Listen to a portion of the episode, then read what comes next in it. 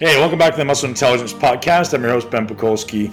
One of the hardest things I've ever done in my life was preparing for a bodybuilding contest. And people always ask, you know, Ben, how did you do that? You must have so much willpower. And the reality is, willpower is at many points a part of it, but a lot of it is habits, the habits we create. And if I set the objective to become a Mr. Olympia competitor, and many of you may not want to become a Mr. Olympia competitor, but bear with me in this conversation. The big part that I need to identify to become it is I need to identify the gap between where I am now and where I want to be, or maybe who I am now and who I want to become. So in my case, I wanted to become the best bodybuilder in the world. So I identified all of the habits, beliefs, characteristics, and traits that a top Mr. Olympia competitor would live with or have and I started to work for them every single day. And most people focus on the training and most people focus on the diet, and those things are important, but there's so many things that lay beneath the level of consciousness in the unconscious. And we always fall to the level of our habits, or maybe we fall to the level of our beliefs or our identity, who we identify as. So, for each of you trying to shift your life out there, start to identify all those things that are living in your unconscious, all those beliefs that you have that are maybe not supporting your greatest life. Maybe the words you use are a great way to understand or start to unpack your unconscious beliefs, things that maybe don't meet your expectations in life. Maybe you do, or maybe what other people do. It's an important thing to start just questioning yourself. And this is this idea of consciousness, isn't it? It's how can I become conscious of my words, my thoughts, my habits, my actions, and my beliefs. Bring them to the conscious surface, and then and only then can I start to change them. And this is really the mission for all of us in life: is first identify a target, single outcome single objective. And we live this objective life of starting to daily change our habits. One of the things I suggest everyone do, many people seem to have challenges around nutrition. And this is where I'm going with this today.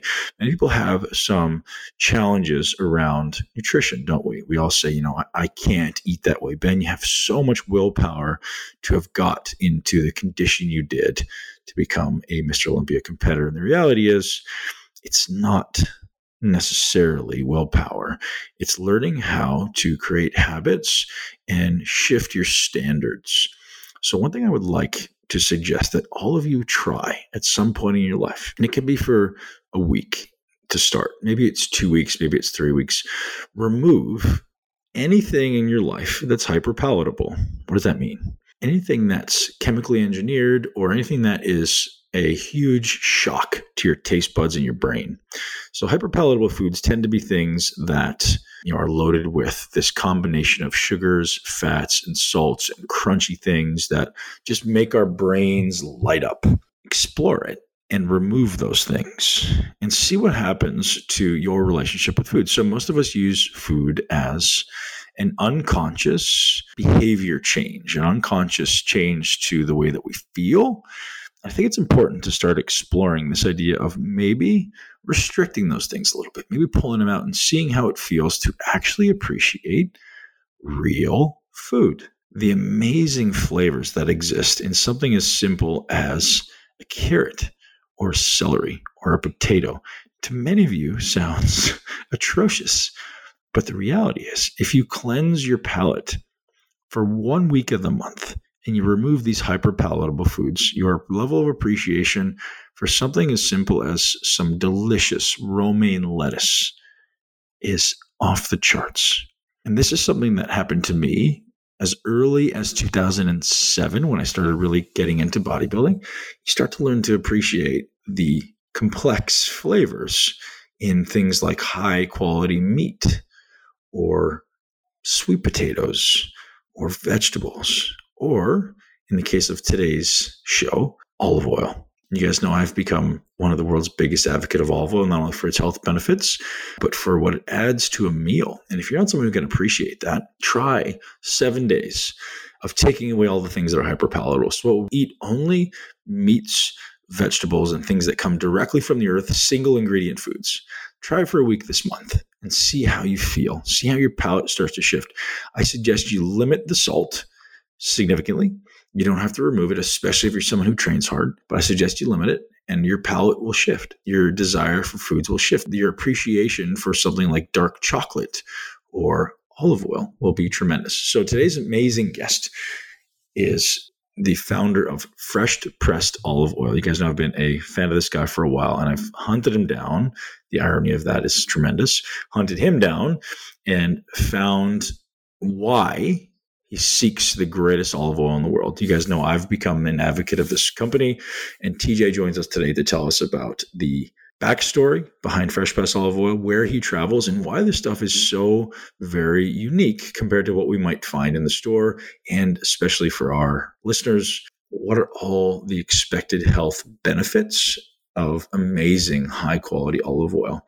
And without exaggeration, I'm consuming this at every meal. I think I actually just consume food to be able to consume olive oil. I divulge in this episode that I actually have been consuming olive oil sandwiches. Not really sandwiches, it's with rice cakes, but it's my favorite thing to eat. Don't make fun. Anyways, guys, TJ joins us today to talk about fresh pressed olive oil and why it is something that we should all be adding to our diets and our lifestyle if you're trying to optimize health. Olive oil is, without a doubt, in my opinion, the most important oil that we have in our diet. Animal fats are obviously important, fish oils are obviously important, but olive oil is one of those things that you can have in abundance. And it seems like it's almost one of the most ubiquitously healthy foods in the world as far as decreasing inflammation, optimizing insulin sensitivity, and a whole bunch of other benefits. Actually, when I had Dr. David Sinclair on, he mentioned oleic acid as being one of these things that they now know are actually stimulating sirtuins, which is a longevity perpetuating gene, I guess. Again, I'm not an expert, but without further ado, enjoy the episode with TJ from Fresh Pressed Olive Oil. And guys, don't forget to finish the gap. Identify it where you are now, where you want to be, start to fill in the details, and let's start to move toward the gap and let's all live our greatest life. Enjoy the show.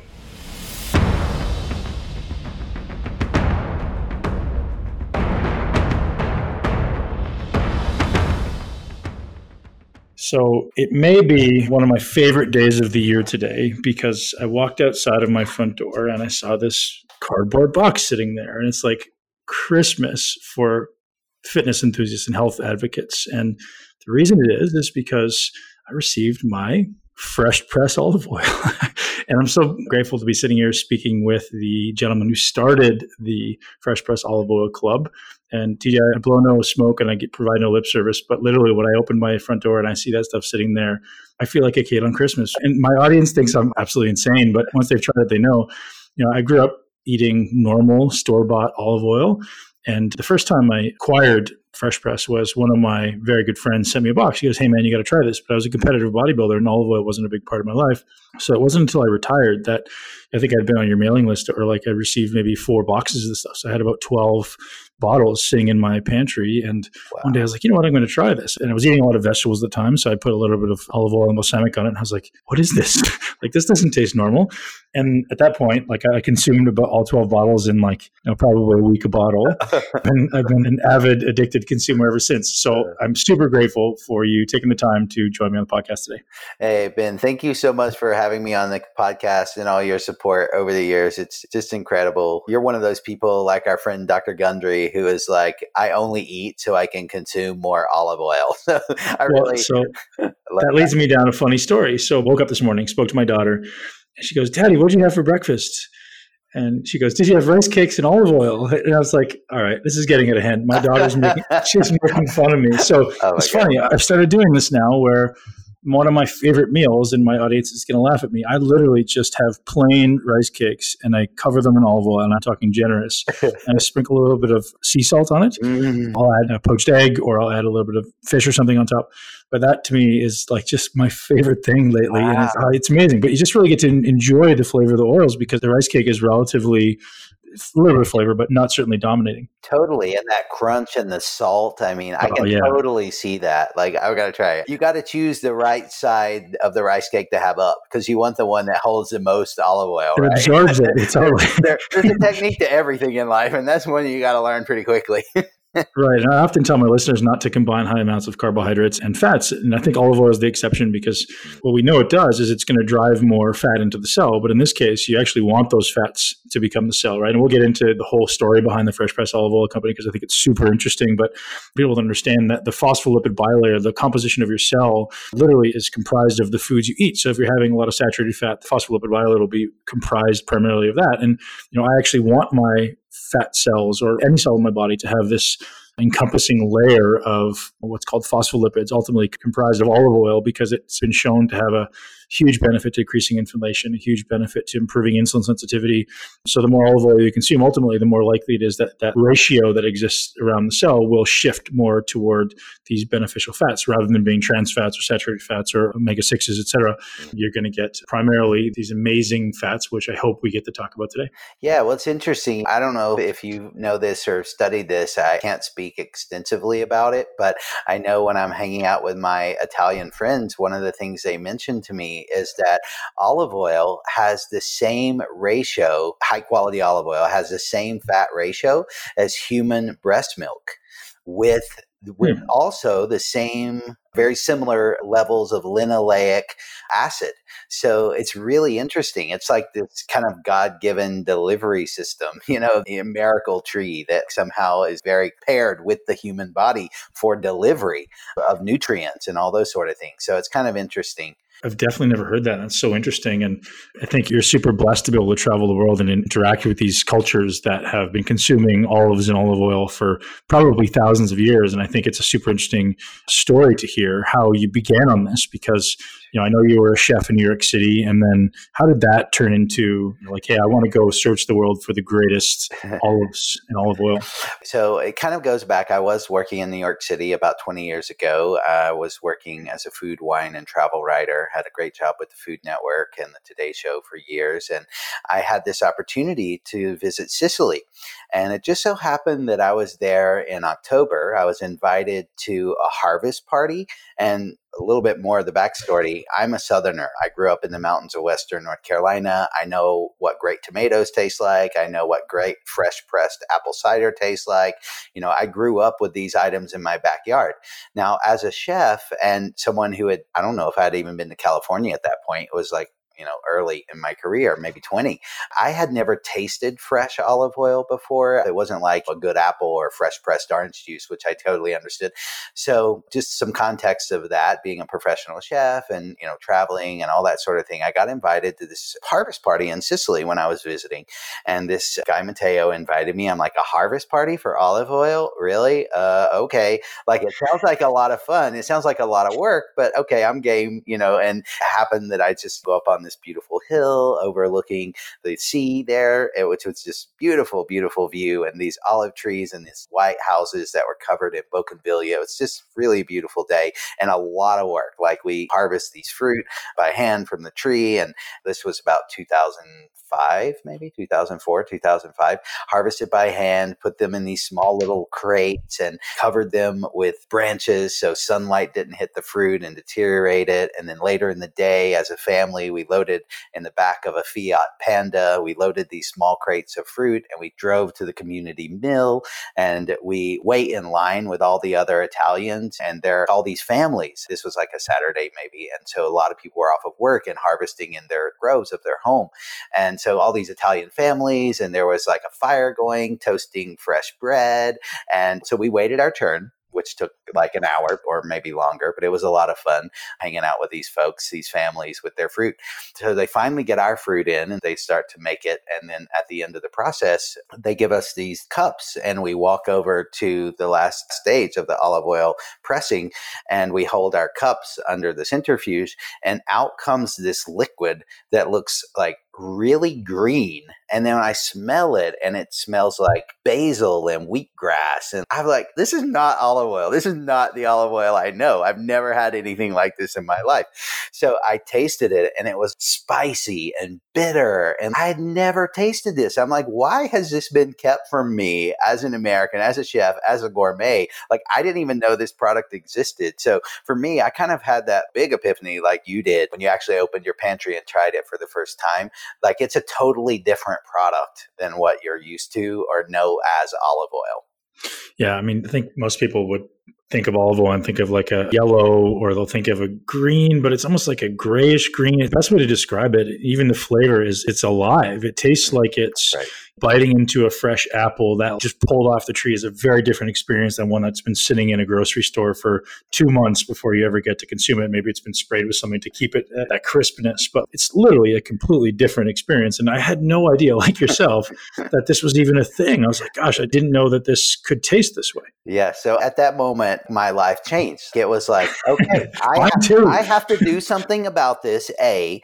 and I'm on a mission. How do I get this? So I'm an entrepreneur and the problem solver in me is like, how do I get this to America? My friends have got to try this. So I worked with Sicilians and got some oil from the harvest and put it on a jet, which no one had ever done, and shipped it via air cargo directly to New York and shared it with all my foodie friends. They totally freaked out. They're like, What? How have we been kept from this? We didn't know that olive oil tastes like this. So it was kind of around the same time that there was a great article in the New Yorker. It was based on the Italian olive oil mafia.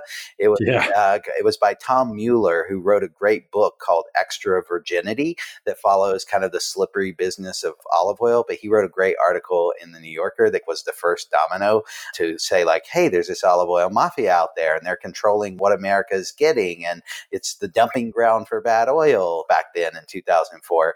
And unfortunately, this is still going on. Major media is still reporting on fraud, whether it's 60 Minutes or New York Times. So anyway, I'm part olive oil sommelier, part olive oil concierge. I developed a club. It's a quarterly shipment, etc.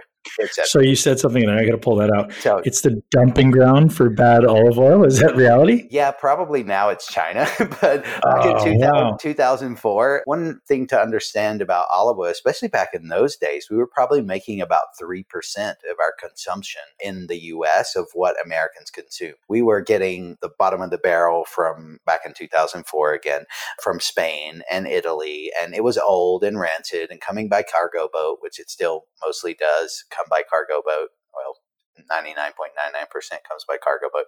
It was just low quality bulk oil. So there's been this kind of renaissance in olive oil production and methods and techniques over the last 20 years, 15 years that has made a huge difference in the availability of what we can get if you're hyper focused on it like I am and work with our yeah. producers.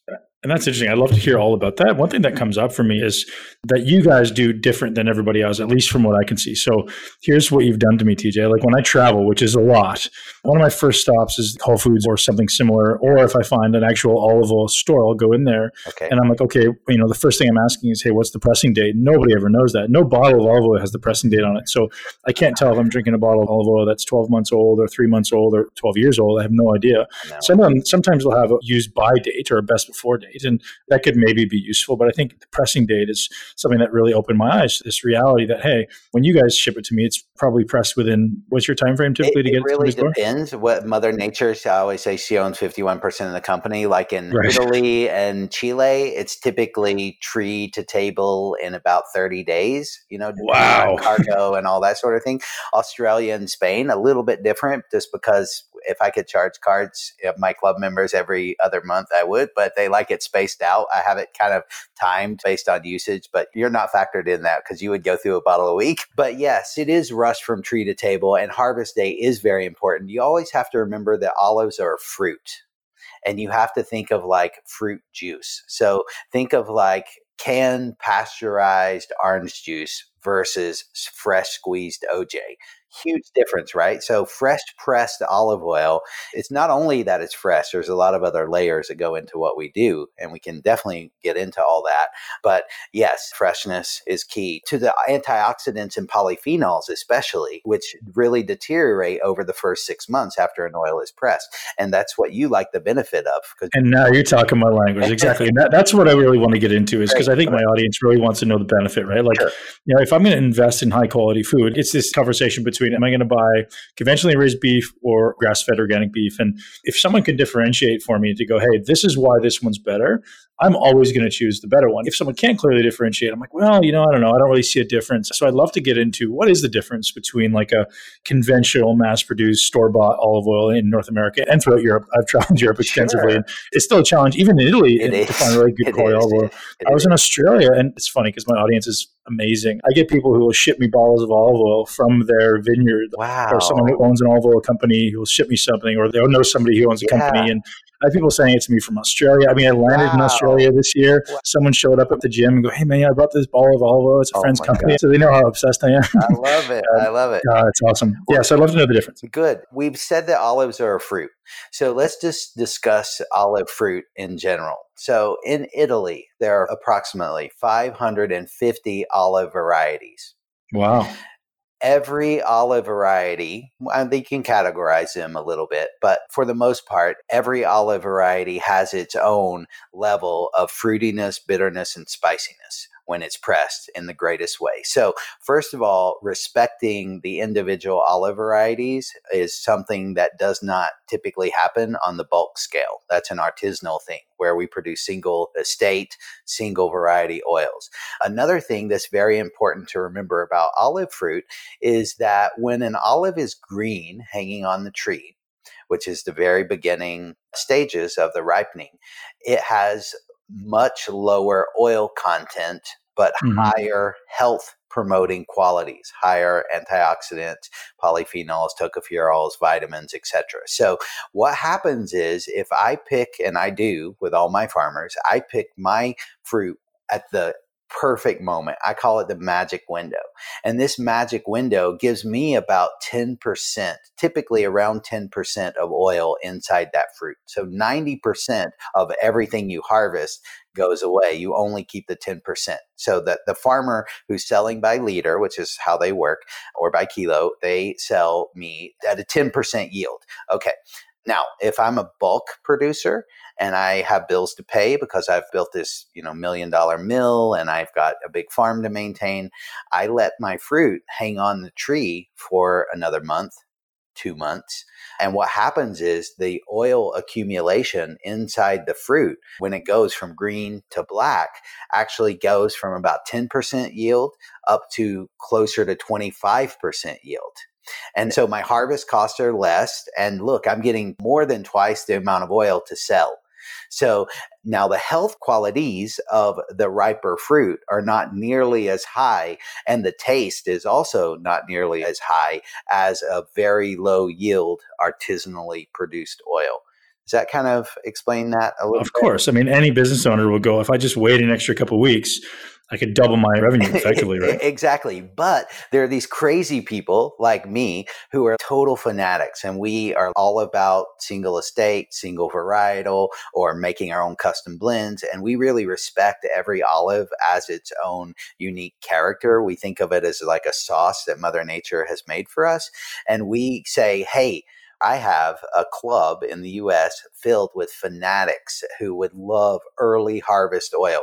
I will pay you double to triple what the commodity price is, or you know, whatever that yield would be.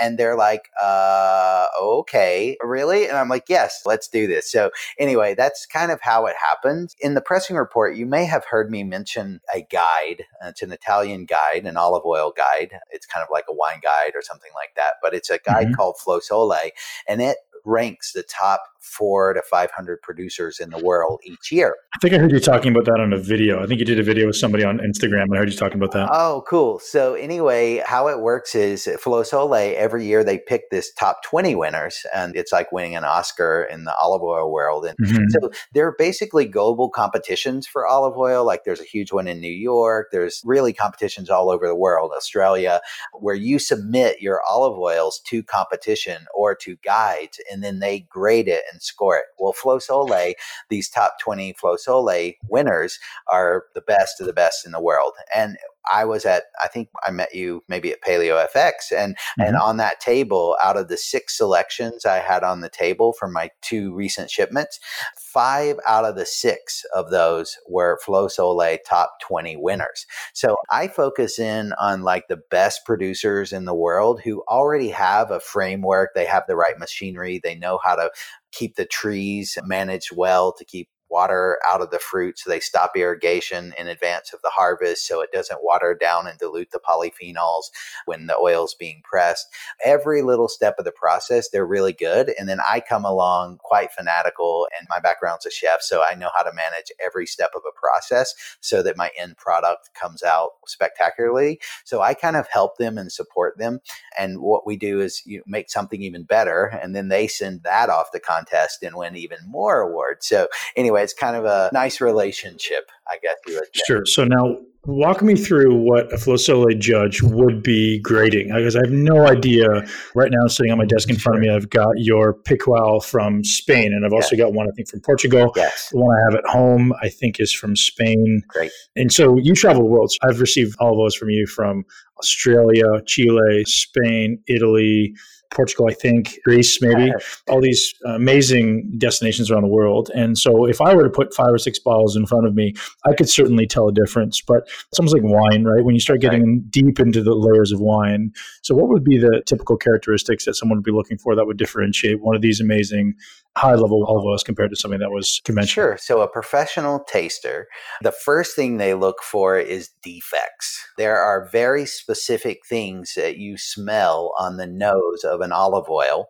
When you taste a final product of olive oil, it tells you the story as a professional taster. You know what the condition of the fruit was when it was harvested, you know the ripeness level, you know whether it was handled well on the way to the mill, was it pressed quickly, was the mill clean? Was the storage done properly? Were there any type of damage that damaged the product? So there are these what are called olive oil defects. They're like winey, briny, musty, fusty, waxy. There's all these different kind of descriptors that professional olive oil tasters can identify that correlate to what happened in the beginning of the product. So first of all, that's the first thing you do is you identify defects. So do you actually want to taste one together, Ben? Well, I want to know if you can identify this sound. Okay.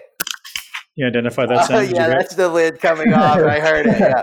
First of all, you just notice a perfume wafting out of oh, the bottle. Right you know, away. Like, yeah, right like, away. The whole room. And you put this on a warm plate, people talk about the taste of the oil, but they also talk about how it just illuminates your room, like your sense of smell. Yeah. Like it's really crazy. And so this beautiful, vibrant green rather than, you know, just poured a little bit into my white yeah, ceramic cup me, here. Me too. So we have this oil. I've poured it in a small three ounce solo cup. It's a white cup. Mm-hmm. Professional tasters actually taste in a blue cup. And we do that to disguise color because color mm-hmm. is not always an indicator of quality. Got Some it. olive varieties express more chlorophyll in the final product and other olive varieties don't. So what I have done, I've got this small solo cup. Mine's actually plastic. I like to taste out of this white plastic solo cup. It's a disposable cup. So I've got probably about a tablespoon of the oil. And when your members get this oil at home, because we have a great offer for people to get their hands on this oil later in the podcast. But when you get at home, I invite you to take your current oil out of the pantry and do a side by side tasting. I think because that gives it a no brainer. So I've got my cup. I have a tablespoon of oil inside. If you could do the same, Ben, that would be great. I've got it. So the first step as a professional taster is assessing the nose. We don't taste the oil first. And the reason I have it in this cup is so I can kind of swirl it around in the palm mm-hmm. of my hand and warm the oil. So that's why I'm using a thin huh. white plastic cup and why we use a glass cup because when it's on the palm of your hand, it starts releasing all these aromas. And I've got this mm. Probably at least a foot away from my nose and it's already showing wheatgrass, arugula, yeah. fresh basil. I mean, it's like a garden. It's like a chopped salad. so, okay. so what we'll do, we'll take a sniff at this point. We're going to do a smell test. And really, what we're looking for is called fruitiness. So when I say fruitiness, I'm not looking for exactly like green banana, which it could have, of course, or tropical fruit, which it could have. But what we're looking for is the presence of a grassiness, a freshness, an overall pleasing aroma, right? We don't want it to smell vinegary. We don't want it to smell like crayons. We don't want it to smell like wax. We don't want it to smell like rancid or have no smell at all which a lot of olive oils just have a rancid smell. What we're looking for is that freshness. So that's step one. So that's what we've got. It, this is beautiful. I think in my tasting notes, I have to pull open my notes to see how it's actually evolving because olive oil changes. You know, it's not mm-hmm. a stable product. Light, time, and temperature change the oil. But I said in my impressions and recommended food pairings, I said, expect complex aromas when you open this assertive, vibrantly green blend of three different Picuals rosemary, tomato leaf, parsley, wild fennel, kale, green banana, sage, cinnamon, and arugula rise from the tasting glass like a sassy culinary perfume.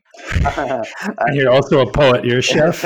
all That's really well said. Okay, so the next step we do Again, I have about a tablespoon in the cup. I'm going to place about a teaspoon of it in my mouth and I'm going to kind of chew on it a little bit. So, about a teaspoon.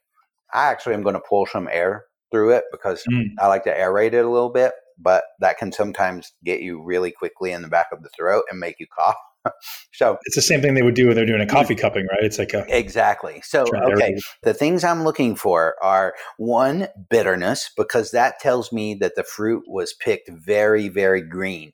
If the olive oil isn't bitter, and when I say bitter, I'll read on some of my descriptions, and then the next thing I'm looking for is a little spiciness. So bitterness and spicy, definitely spicy, it's definitely bitter in the throat. So let me finish yep. this reading.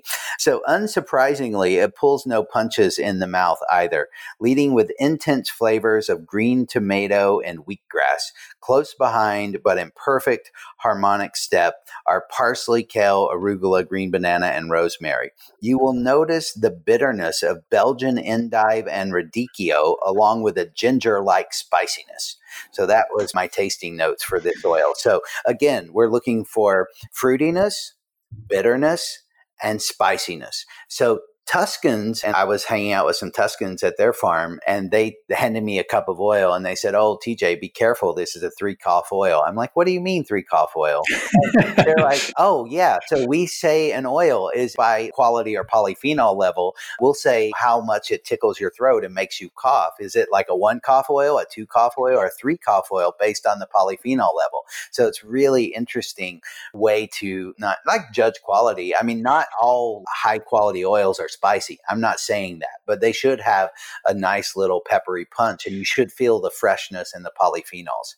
Well, you're going to laugh. I've used the cough button on my microphone twice while you were talking. oh, good, good, good. Okay, so uh, getting back to the things, so fresh fruit, we're flying it in by jet. I can't forget to say that. Working with farmers who are really at the pinnacle of their career in producing the best oil in the world, and then you know getting it to members quickly, being a single link supply. So basically, that's the problem with most olive oil in the U.S. is there's too many middlemen with low quality oil oil, it's like this big homogenous mix that comes from sometimes up to five countries of origin or more. And of course, you talked about the labeling and looking at a harvest date, which is key. Buying in dark glass is key choosing a store where you can actually taste it in advance. You can ask about polyphenol levels. You should ask about freshness. But most importantly, it's important for you to educate your own palate. So that's why we've set up a spectacular deal. My mission has been since 2004 educate the world about the health properties of this product and also the taste. I mean, at first I was a chef. For the first eight years of this club, there was no mention of really health benefits. You know, I was a chef back then and it was a culinary product and then suddenly I had these health gurus come up and say, like, gosh, I want your olive oil for the polyphenols. And I'm like, what? And so now we're very much health oriented and work with many health leaders out there. Right. You. And as you're mentioning, like some of my most educated health colleagues, and necessarily the ones who are most concerned about longevity and optimization, literally we're seeking out food just so that it's something to put olive oil on. And it's no exaggeration to say that a bottle of this will be gone in a week. I think it'll actually be less than that. So with the one I'm looking at here, it's about 500 mLs.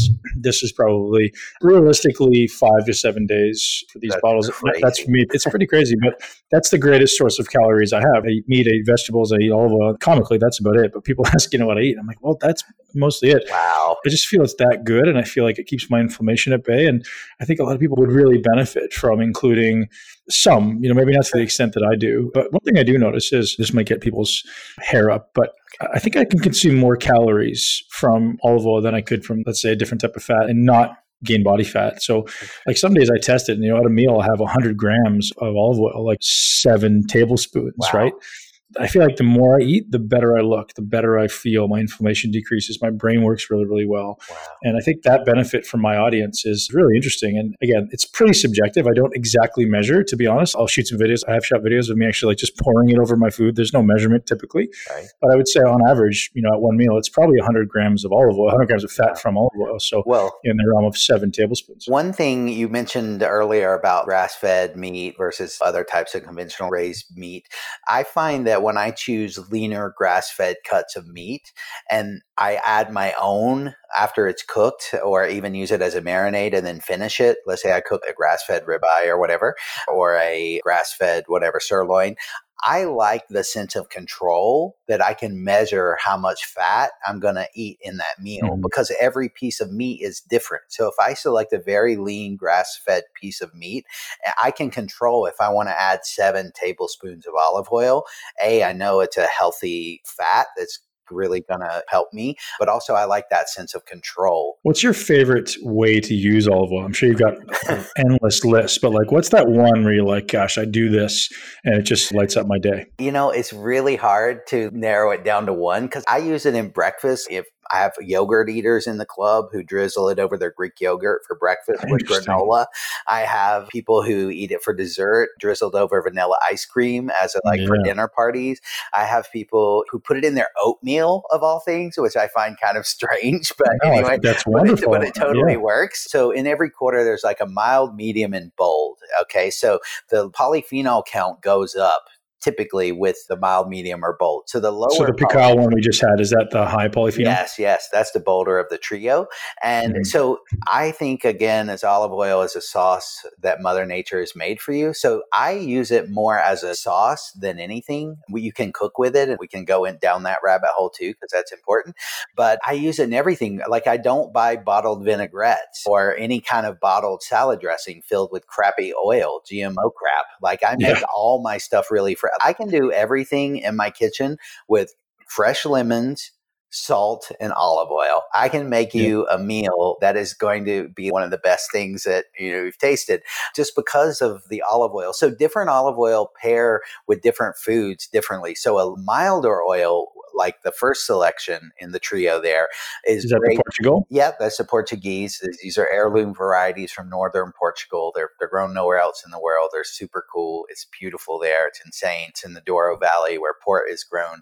These oils are not sweeter style oil, but definitely a little bit more mild, but still very aromatic and all that sort of thing. But great on fish and chicken and potatoes and milder vegetables like zucchini and that sort of thing, whether it's oven roasted or sauteed or raw. And the medium oil is Cladium. It's a single estate oil from the south of Spain from a variety called Hojiblanca. And Hojiblanca is an amazing olive variety just filled with perfume. In fact, I might have to open it. I can't talk about well, it. so I've got the Portuguese one in my hand. Shall oh, we open that one? Yeah, sure. Oh, I would love that. So, so yeah, I've got all that talk about it. I uh, know, I know. Well, these varieties are super cool. Like they're not grown anywhere else in America. Let's take a smell test. I got to warm it up a little bit in my palm here in my cup. Totally different, isn't it? It's very different than the Picual. I mean, it's a different, a different family. Color. Yeah, different color, which again is not necessarily an indicator of quality, but definitely you want it to have some green smells to it. And this one sure. definitely does. Hmm, it's minty. I get like a wild mint. Let's see what I said in my tasting notes. All right, I said, so you feel free to taste this while I'm going through. So, first smell, then taste, looking for bitterness and spiciness and overall harmony. It should be like harmony in the music. You should hear different notes, but then they come together in this beautiful crescendo. All right, let's see. Green, grassy, and alluring on the nose, presenting green tomato, basil, thyme, fennel, celery. That's what I get right now, quite a bit of celery, and mm-hmm. mixed salad greens, punctuated by sweet hints of marzipan like almond paste, peppermint, and pear in the mouth the flavor of green almonds blooms, along with nuances of tomato, basil, celery leaves, and mâche. The finish is deliciously long, revealing the palate teasing pepperiness of arugula. So we've tasted in the wrong order. We should have gone mild, medium, bold, but I'm happy to go back and do this. So I'm going to taste a little bit too. Because it smells so good. so good. It's absolutely fantastic. Mm. And it's definitely unlike anything I've ever experienced. So, one thing I want to ask is not everyone in Europe has access to this. A lot of my listeners are in Australia and New Zealand and other English speaking countries. What does someone look for when they go into a grocery and they can't access fresh pressed olive oil from your company? Sure. Again, I literally have played this game standing in the olive oil section for 30 minutes, reading every bottle and going, oh, this one doesn't have a press date. So, assuming that when I walk into a conventional, and let's say Whole Foods has kind of the gold standard for having an extensive olive oil collection, uh, what are we looking at? Like, how do we differentiate? Harvest date, dark glass. What if the harvest date isn't there? Well, typically, olive trees produce fruit in all different quantities in alternating years. So one year you'll have a bumper crop and the next year will be a low fruit volume on the tree. So what happens is in Spain they have these very massive storage facilities where they will take bulk quality oil and store it because they know the next year they're going to have very low volume. So it's a way they even out the supply and demand chain essentially. So what happens is most olive oil is dated based on when it was bottled. It'll say an expiration date or best mm-hmm. before. Mm-hmm. It'll be based on when it was bottled. There's no correlation to the actual harvest date. So right. you really don't know. So it's important to look for harvest date. It's important to look for single estate oils because you know that they are controlled by one farm or farmers, and most of those have their own mill. There's some great sources out of California where they harvest oil once a year. My club, we didn't mention this, you mentioned where I traveled, but the reason that I travel is because the southern hemisphere harvest schedule is opposite of the Mediterranean. So I mm-hmm. have two Mediterranean harvests and then the opposite season. So in October, November, I'm in Italy. In January, February, I'm in Spain. So once that harvest is done, then I move to the southern hemisphere. In mid April and May, I have the Chilean and Argentinian harvest that I'm working because that's when their fresh olives are only harvested once a year. And then after that, I move to Australia in August for my September shipment. So that's kind of like my travel schedule. But the reason I do that is so I can get fresh fruit. California is a great source. Look for bottles that have a third party certification on them.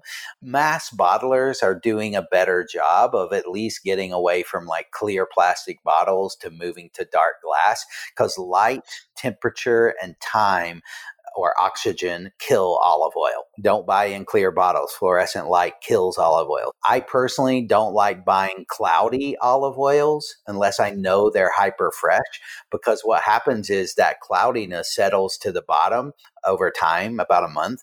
And what happens there is that starts fermentation in the bottom of your bottle, which creates defects in the oil, which a professional taster would call out and say that's not extra virgin.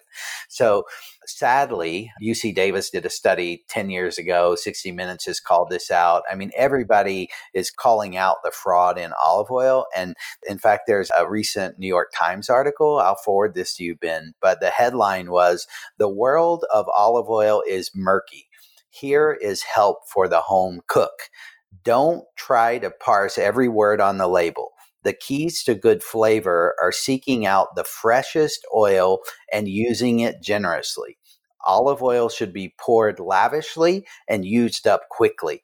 Experts say that freshness, more than color, price, place of origin, determine its quality. I mean, that's pretty impressive. That's New York. It's pretty great. So that perfectly segues into two questions I think need to be answered before, and one should be a relatively simple one. Is actually maybe two part question. Sure. Let's say I received your olive oil today. Right. What's the best time frame to consume it? In? Let's say it's not opened, right. sitting on my shelf. How long before I should consume that, knowing that it's been to my door from 30 days effectively sure. since pressing? Sure. So I would definitely store it in a cool, dark spot. So in a pantry. Don't decant it in a clear cruet because sunlight will kill it. And and oxygen. We'll get to it.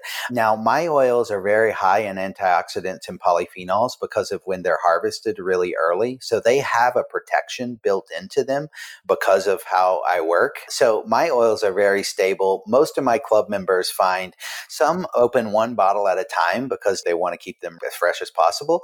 Others open like one at a time, or others open all three at once, depending on if you like one particular oil with one particular food. So a medium oil would go better with medium boldness of foods. And the bold one, like the Picual, is perfect on a grilled steak or lamb or duck or roasted root vegetables. So you got to kind of pair your food that way. Store cool, dark place and definitely use them quickly. You don't want to buy like big jugs of olive oil and especially clear bottles and not use them quickly because once light, time, or temperature gets to them, it kills those polyphenols. Right. One thing I think would be interesting to just quickly address Sure. is this olive oil mafia. What were they doing? Was proposed to me, and I don't know. Sure. Proposed that maybe they were cutting it with other olive oil, or they're using the lowest quality stuff, or was it half canola and half olive oil? What are your kind of experiences or understanding of what happened there? Well, that's really a different sector and a different product. That's more like low quality bulk. Yeah, I just want to make sure our Yeah, listeners know the difference. Sure. So Yeah. a lot of times you'll find sneaky things like it'll be labeled blend, and blend can sometimes mean that it's blended with other oils. And actually, the independent studies that have been done over the last decade have shown that the agro mafia in Italy, which is a huge thing, does get involved and can cut olive oil with seed oil, a type whether it be canola or sunflower oil, etc. And they will cut that and then sell it as olive oil as a low cost product, and they will make the same profit as dealing cocaine with very little downside risk because people don't know what quality olive oil tastes like. They don't know how to tell if an olive oil is good or bad or that sort of thing. So, yes, that has been a business. And there was a clip on 60 Minutes. They did a whole segment showing the mafia and how they do this and how they add colorant, they add chlorophyll to the oil so it looks green.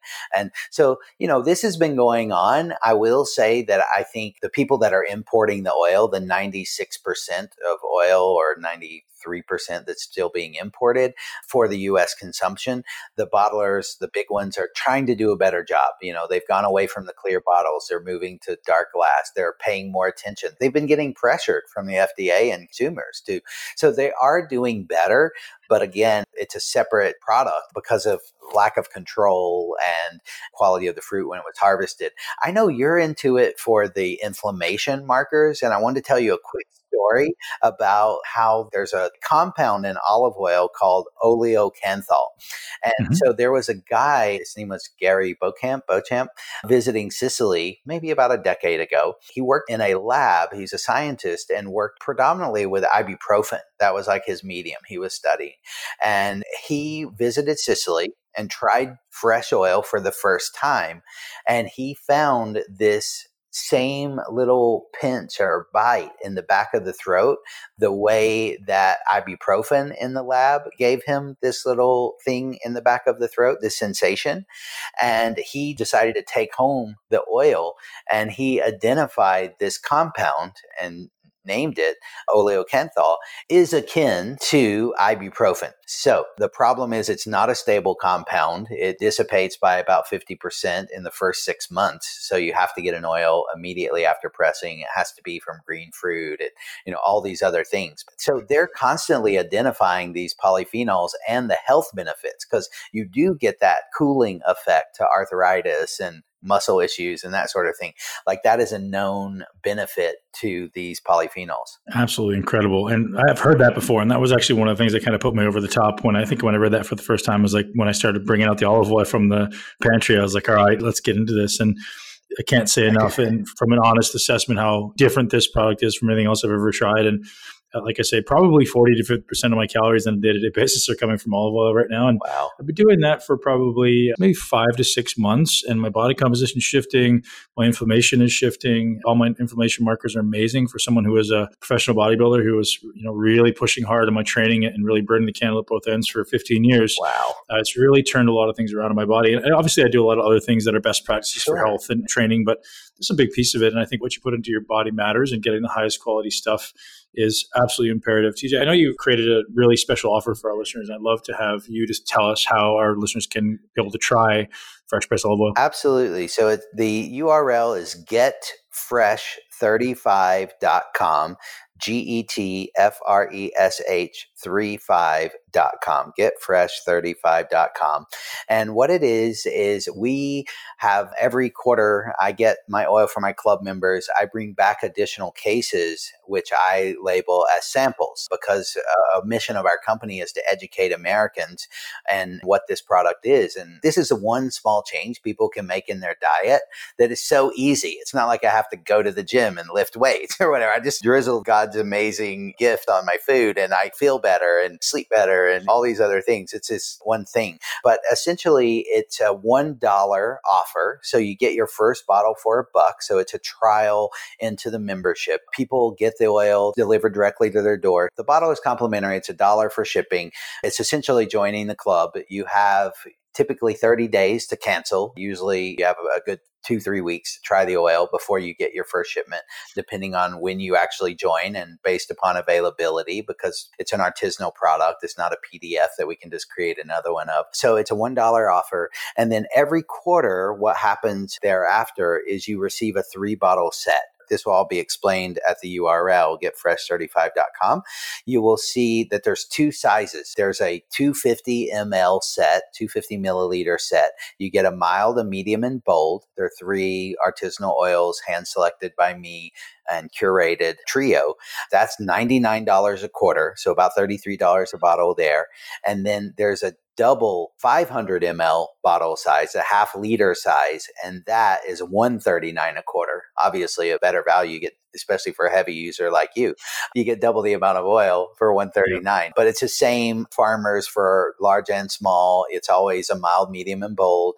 Comes with the pressing report. You get the how to host a tasting party. You get my onboard series, which has lots of recipes. You get access to my private Facebook group for members only, where we share recipes and behind the scenes. Because the pressing report and what you see mm-hmm. behind the scenes really bonds you to the producers and these families because because these are single estate family farmers, people that their great great grandfathers planted these trees and they were selling to co ops and they got really upset that the co op was making crap oil out of their grandfather's great grandfather's fruit. So they're like, you know what? We're going to set up our own mill here on our farm and we're going to treat olive oil the way it should be treated. And I work with those kind of producers around the world. So it's a quarterly trio following the global harvest. Yeah, it's a beautiful thing. It's really hard to go back to store bought after you try the real. It's not hard, TJ. It's impossible, and that's like I said, not lip service. And I'll never go back. I will be a customer for life.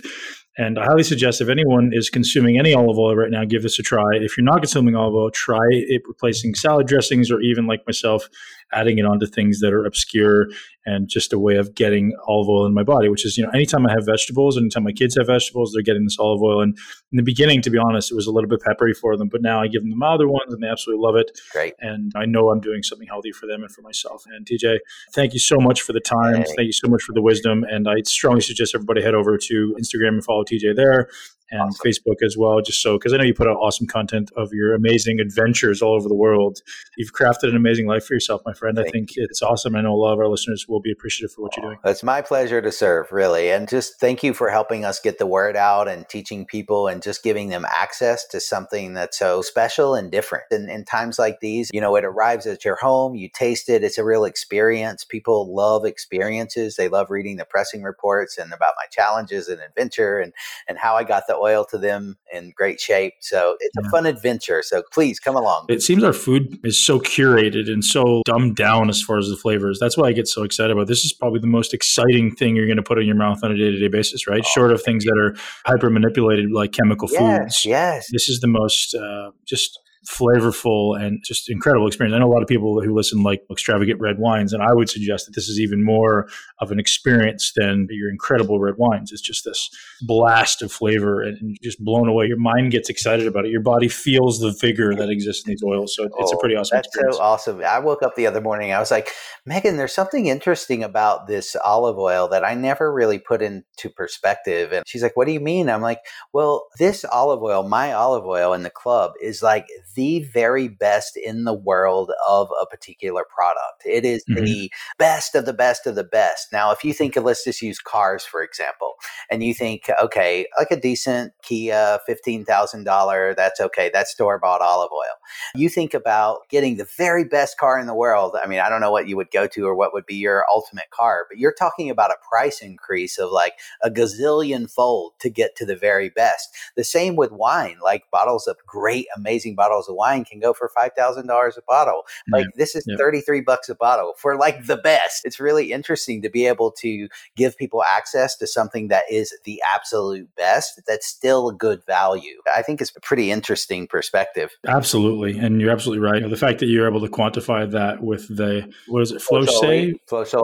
Yeah. Yep. Absolutely. I mean, that's awesome. Yeah. Well, Wall Street Journal said on November 28th, 19, don't sleep on this game changing ingredient. When it comes to olive oil, the younger, the better vibrant, flavorful Olio Nuovo is the pantry pick me up you should purchase pronto.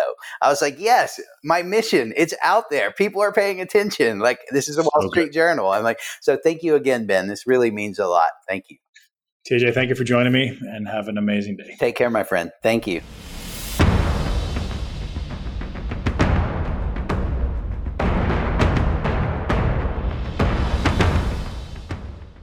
All right, everybody, that's a wrap. Hopefully, you enjoyed the show. I give you a nice long intro, so I will not do the same in the outro. But hopefully, you did love my chat with TJ. I learned a little bit about olive oil. I know I did. It's really cool to be able to sit there and actually try it with him, let him explain really what we're experiencing, all these different flavors. And if you've never experienced real olive oil, it's just a very different palate experience. It really is. And this irony of the cough system, where when you consume it, how many coughs it actually induces, is pretty funny and pretty accurate, actually. Everyone I give it to seems to get the same response. But hopefully, you guys enjoyed the show. You can head over to getfresh35.com to get hooked up with a dollar bottle of olive oil because this stuff is awesome and you deserve to try it. If you're in the US, getfresh35.com. Thanks for TJ for being here. Thank you for being here, giving us your time and attention. Hopefully, you love this conversation. Every other one we do, if you do, and you're the type of person who wants to live your greatest life in a body you love, I would appreciate a review to keep us going, a five star review, and let us know what you think of the show. Have a great day, guys.